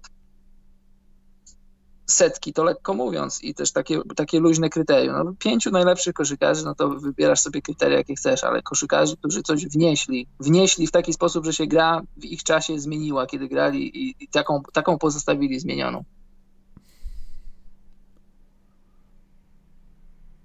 No i zróbcie siedmiu, ale nie, to trzeba wtedy trenera też, Mateusz. To jest brnięcie po takim bardzo cienkim lodzie. To ja bym chyba nie chciał. Już mam dosyć tych rankingów, już grajmy w prawdziwą koszykówkę na miłość boską. Dobrze. Rankingi są, rankingi są dobre, bo to nie, zawsze... Nie, są już mi niedobrze jest od nich. Yy, zawsze jest ogień, ogień w komentarzach. Dobrze, ale nie, no cieszę się, że się namówiłem na Derricka Rose'a. To kozak. Bardzo proszę. Bardzo mnie to cieszy. Słuchaj, ja nie jestem, ja nie jestem żadnym, żadnym piewcą talentu Stefa Karego, ani, ani jakimś obrońcą y, jego miejsca w historii, no ale jego, jego to, co w nim... Mimo wszystko jest, jestem. Jest, jest nie, no niezaprzeczalne. No, jak, jak spojrzysz na w ogóle wolumen oddanych rzutów za trzy punkty yy, przed powiedzmy rokiem 2014, po roku 2014 i dziś, no to to jest, to jest, to jest wszystko efekt Stefa Karego i czy, czy możemy się zrzymać, może nam się to nie podobać i możemy mówić, że oj, aj, że Derrick Rose, że nam szkoda, bo co on by robił, jak byłby zdrowy. Fajnie, owszem, super by było, jak byłby zdrowy. Co by robił Markel Fultz, jak byłby zdrowy, człowieku? Co by robił Greg Oden, jak byłby zdrowy? No ale no to Co no, by tak robił. Antony Bennett, jak takie są fakty. No, no Steph Curry otworzył takie przestrzenie na graniu w koszykówkę, takie przestrzenie do, do, do coachingu, do myśli szkoleniowej, które wcześniej były, były takimi o, mokrymi snami że, zawodników, którzy rzucali za trzy punkty. No. Dobrze, jedno prawdziwe rzeczowe pytanie z dzisiejszej koszykówki, nie dotyczące rankingu idziemy, bo ja już, ja już nie mogę. Karol już dzisiaj wyczerpał. Ilość piątek.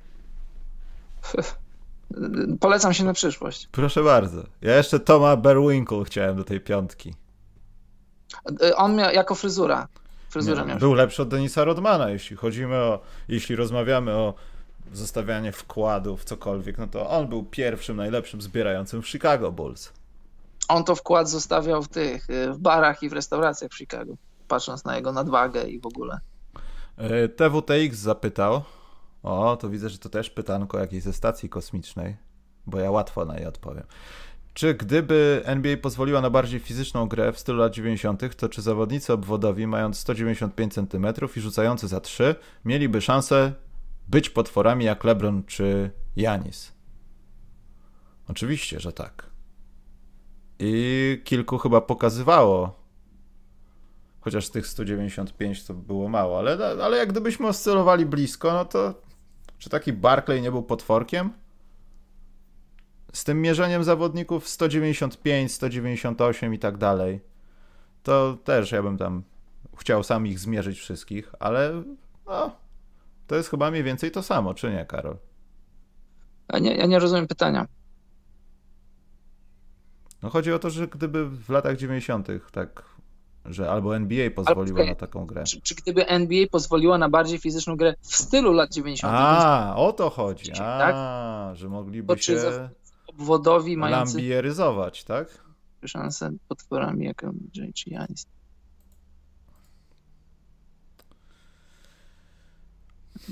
Nie wiem, nadal nie rozumiem pytania.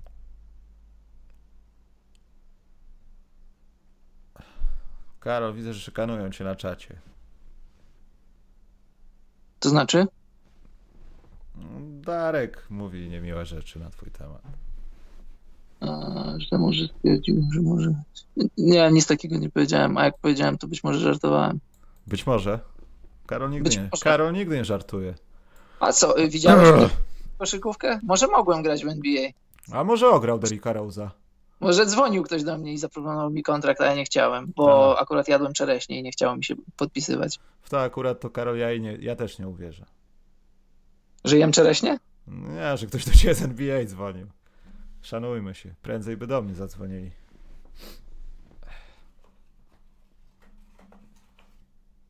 Co z tym pytaniem TWTX? Bo ja, bo ja w zasadzie też go nie rozumiem do końca. A wyglądało na mądre. Nie to co. A, nieważne. Musisz napisać jeszcze raz.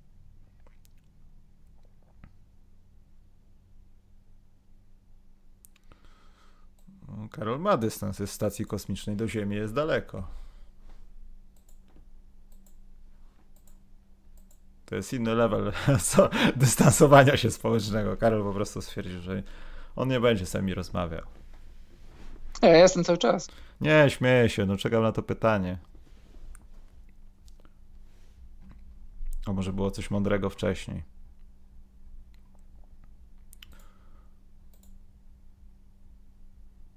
Ale przeanalizujmy na zasadzie tego, co napisał. Ale czy, czy, czekaj, czy TWTX doprecyzuje, dodefiniuje swoje pytanie? Chodzi Może... mi o to, czy zawodnicy jak Steph czy Lillard mieliby szansę grać jak równy z równym przeciwko LeBronowi czy Janisowi, gdyby była dozwolona obrona lat 90. Y, no nie TWTX, bo gdyby... A nie, to nie, zamordowaliby się, ich. Ale chwileczkę, no gdyby się zmieniły zasady grania w koszykówkę, no to zmieniłyby się dla każdego. To skoro więcej mógłby robić LeBron, znaczy skoro więcej mógłby robić Steph i Lillard, to również LeBron mógłby robić więcej, więc by to się wyrównywało. Wystarczy by z handczekiem wrócić do korzeni i no i bardzo mi przykro, ale to by się kończyło ojomem po dwóch meczach playoffów. Jeśli LeBron z Jazantkiem byliby w Detroit, to myślę, że po meczu już granica zostałaby pokazana. Tylko nie wiem, jaki to miałoby sens, szczerze mówiąc. Dobrze, Karol. Nadlatujący samolot nad moją posiadłością mówi, że to już najwyższy czas, żebyśmy sobie poszli stąd. Już? A o czym chcesz jeszcze porozmawiać? Chcesz znowu mi tą taniznę sprzedawać z tym karem? Kto zostanie mistrzem NBA? Ktoś na pewno, Łukasz.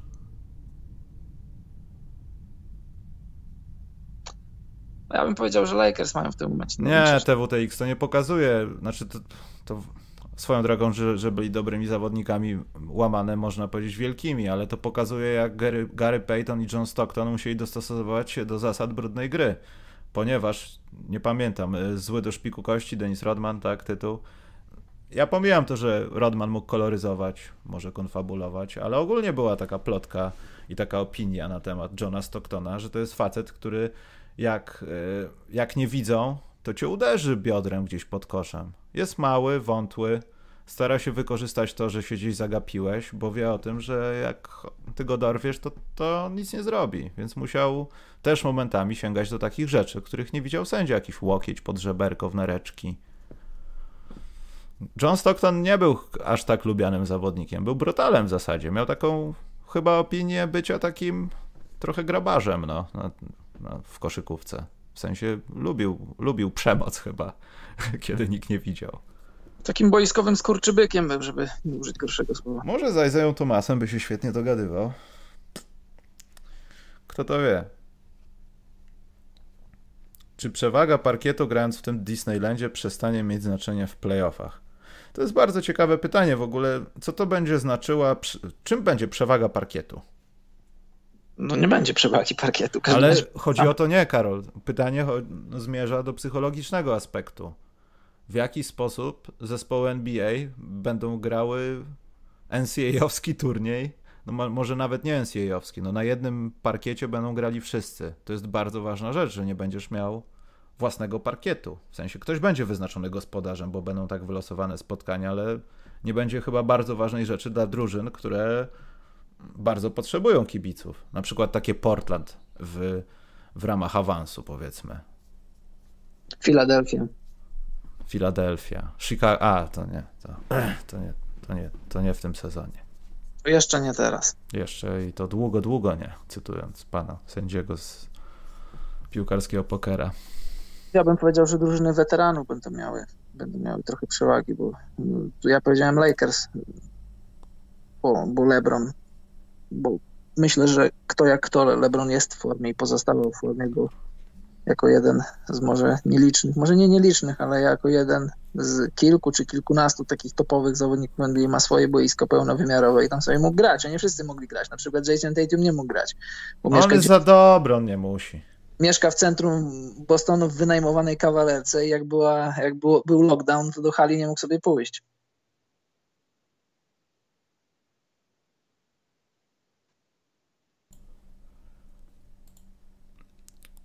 TWTX, ale to też nie chodzi o to, że John Stockton biegał z siekierą, ale no tak, tak wtedy było. Zresztą ja sam pamiętam, jak nie wiem, gdzieś pod koniec liceum przyszło mi grać z takimi starszymi facetami w jakiejś e, sali, która była kupowana. Nie pamiętam z jakiej to firmy, ale znajomy mi powiedział, że jest miejsce, poszliśmy sobie i to, wtedy to byli goście po 40-50 lat i parę razy zdarzało się, że oni, oni chyba grali w jakiejś amatorskiej lidze i były takie mecze z sędzią, że normalnie mu płacili i tak dalej. I wtedy pierwszy raz zobaczyłem, jak wygląda tak zwany trik na bioderko. I to okazało się, że część z tych gości, którzy grała, grali gdzieś tam po jakiejś pierwszej lidze, może ktoś tam grał w ekstraklasie jakieś ogony w latach 80. Trik polegał na tym, że jak wbiegałeś pod kosz, to musiałeś się głośno uderzyć gdzieś w jakąś wystającą część ciała, żeby było słychać takie klapnięcie i sędzia od razu reagował. I myślę, że na takich patentach bazował John Stockton też. To nie do końca musiało być kopnięcie w jaja, jak, nie wiem, Draymond Green czy coś. To jest właśnie stara szkoła. No ale to chyba nie, to chyba nie w NBA.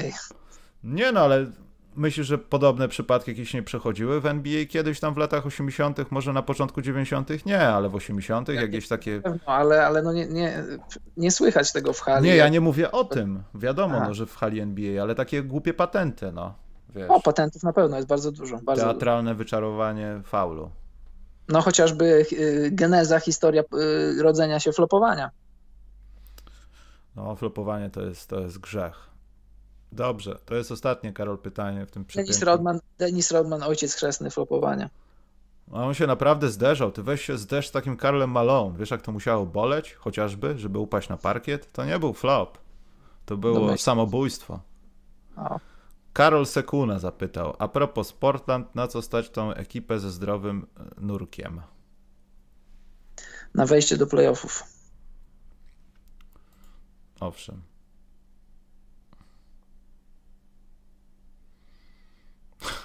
To bo na nic więcej, bo na nic więcej. Myślę, Karol, że na twojej stacji masz jakiegoś obcego gościa, bo TWTX wydaje się siedzi kajutę obok. Czy uważacie, że liga może pomagać niektórym zespołom zdobyć mistrzostwo, na przykład podając pozytywny wynik COVID, czy liga może, poz może pozwolić wygrać Mavs? Nie, myślę, że nie.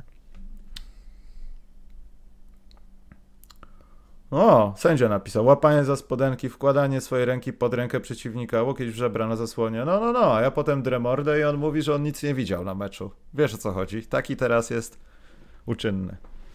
No można nie widzieć, czasami nie widać. Tak, opłaceni jesteście przez kogoś, a nie to, że nie widzicie. Ja was dobrze znam. Też przez prób... antif z Antifę. Próbowałem ten, próbowałem wręczać łapówki w wysokości 10 zł, ale jeszcze nikt nie wziął. Ale te łapówki były przeznaczone za wykluczenie mojego gracza. Że, żeby tam faul jakiś dorzucić albo dwa dachy. To też nie. Nie wiem, nigdy Ligi Wiatrów niestety nie widziałem. Wiele o niej słyszałem, ale nigdy jej nie widziałem na żywo. No, to może, może lepiej, Karol, bo Derrick Rose tam jest najlepszy akurat. Nie zapomnę ci tego z Derrickiem Rose'em, będę pamiętał to do śmierci. Ale czego? No, już teraz nie pamiętamy. Dobrze. A, no, ja, ja, nie, ja bardzo lubię Derricka Rose'a. Nic złego, nic złego na nie powiedziałem, same fakty. Same fakty. Na co stać Filadelfię ze zdrowym Karolem w playoffach? Mistrzostwo. A na co? Jaki masz kontrakt? A? Zobaczymy, słuchaj, ja nie będę tam grał dla pieniędzy, bo ja mam dużo dealów poza NBA, więc nie dla pieniędzy pójdę. Pójdę po tytuły. I, i tyle. Taki jest mój statement na temat mojego przejścia do Filadelfii. Ale czego tytuły? Że my, Mister, Mister, Mister Śliwa będą? A, że... Tak. Trophies, jak to, jak to śpiewał klasyk. Trophies. W G League w sumie też są mistrzostwa. Dobrze, bo ja już nie mogę, pęka mi. Serce. Przepona? Nie, serce mi pęka serce, potem. Serce krwawi, nie pęka. Nie, mi pęka. Także chodźmy stąd, Karol. Ale lecą pytania, jak szalony. Nie, no bo ja już powiedziałem, że ostatnie pytanie i teraz jest... Nie. To proszę bardzo, sobie sam odpowiedź i przeczytaj sobie sam i odpowiedz sam sobie na wybrane przez siebie pytanie. E, Karol podobno sieka dobrze z rogów, więc akurat by się przydał w Filadelfii. Mm, fakty, hashtag fakty. Obyś, y, Pandarek, Pandarek pisze, obyś Karol nie został epizodem. Ja jestem mniej niż epizodem. W skali, w skali czego? W skali, że ja niczego w życiu nie osiągnąłem. Nie jestem ani koszykarzem, ani jakąś wybitną postacią na jakimkolwiek polu. Jak, jak, mnie, jak się skończę, to nikt, nikt, nikt po mnie, mojego, mojej nieobecności nie zauważy. Żeby się skończyć, to trzeba się zacząć. No więc właśnie, żeby się skończyć, trzeba się zacząć. No i tyle było tych pytań i co, Karol? Już? No, myślałem, że jest więcej. o, TWTX idzie do Lidla, odważny człowiek. Ja już byłem. Dobrze, Karol. Ja żegnam wszystkich. Mam nadzieję, że nas nie skasują po tym podcaście. Pamiętacie, Derrick Rose jest najlepszy. I, I tak jest. I za tydzień usłyszymy się z ostatnią częścią rankingu. Może, może coś faktycznego już NBA. Może Karol, jakiś jutro hot take zrobimy, jak oni coś zadecydują. Ciekawego. Bardzo proszę. Bardzo, bardzo proszę. proszę, bardzo dobrze. I chciałem publicznie powiedzieć, że Karol w ten weekend uciekł od gamingu. To jest taki donos, donos to obywatelski. Akurat, to akurat prawda, nie chciało mi się. To też prawda. Najzwyczaj, najzwyczajniej w świecie nie chciało mi się.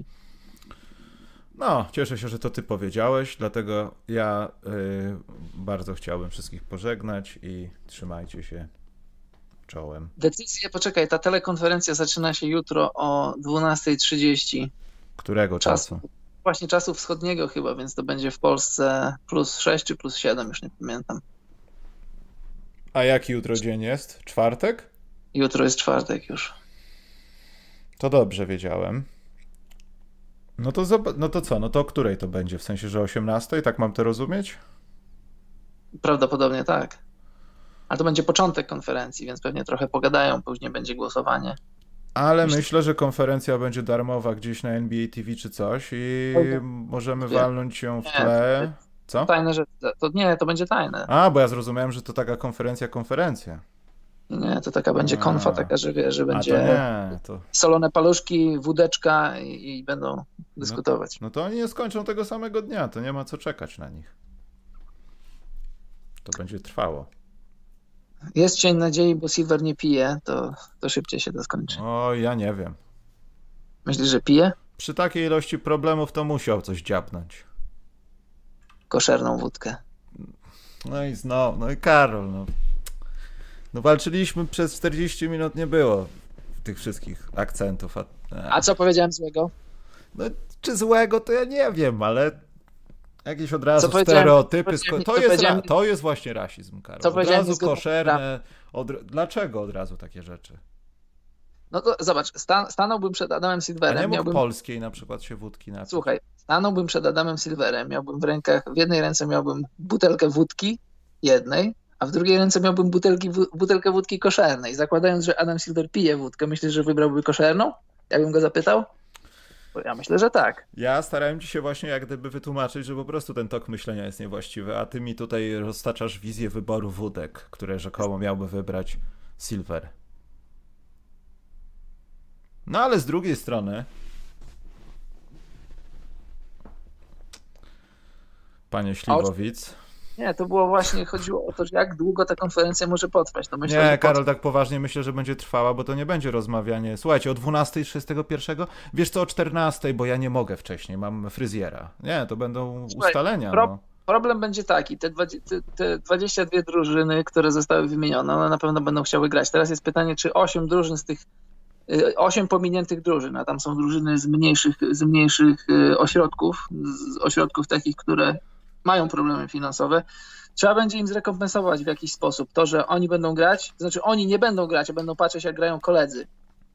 I tutaj się to może rozbić, o tych osiem drużyn, które nie będą grać. Jeżeli Silver im położy na stole propozycję taką, słuchajcie, wy nie gracie, ale przecież liczy się nasze wspólne dobro i oni powiedzą, ok, rozumiemy i tam dostaną odpowiednie liczby, to się zgodzą. A jak nie, jak zaczną mlaskać, to wtedy będzie trzeba w jakiś sposób połechtać tych osiem drużyn i myślę, że o tych osiem drużyn się wszystko rozbije, bo co do struktury rozgrywek, co do tego, w jaki sposób to ma wyglądać, to wątpię, żeby ktoś czuł się mógł się czuć pokrzywdzony, czy jakaś tam powiedzmy Filadelfia, czy Lakersi będą widzieli w tym jakiś swój yy, yy, no, jakiś, jakąś dodatkową trudność w graniu. Wątpię. E, a mi się wydaje, że dodatkową trudnością są jeszcze takie no, niby to są pierdółki, ale w zasadzie bardzo ważne, co z płaceniem zawodnikom. No bo z drugiej strony, myśląc biznesowo, kapitalistycznie, zapominając o wiadomo czym, to zawodnicy nie grają. Więc płacenie im pieniędzy kontraktowych za to, że nie są w tej grupie, w tej ósemce, może być dla właścicieli dyskusyjne. Ja nie, ja nie, twierdzę, czy to jest dobre, czy złe, bo to jest głupota myśleć w ten sposób, no bo kontrakt to kontrakt też z drugiej strony. I przydałoby się po prostu ujednolicić to, że słuchajcie, płacimy wam, no trudno. No Wywiązujemy nie, się z umowy, tak? Nie z własnej złej woli nie grają, tylko nie grają, bo nie mogą. A kolejna rzecz, Karol, co się stanie z takimi małymi rzeczami, jak na przykład playoff pool, które jest zapisane w, w umowie zbiorowej? Czy to będą no, te same pieniądze, czy nie będą te same pieniądze? Ile no więc... procent tych pieniędzy będzie, bo przecież obcięto im jakiś procent uposażeń?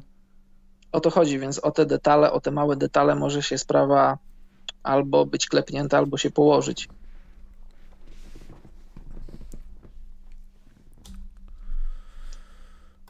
Dobrze. To, to, to by było na tyle, ale jeśli będzie coś wiadomo od razu, to, to ten to zrobimy coś na pewno jakiegoś takiego szybkiego. Dobrze, Karol, pożegnaj się ładnie z Państwem i idziemy. Dobrze, dziękujemy za dziś i dobranoc, mili ludzie.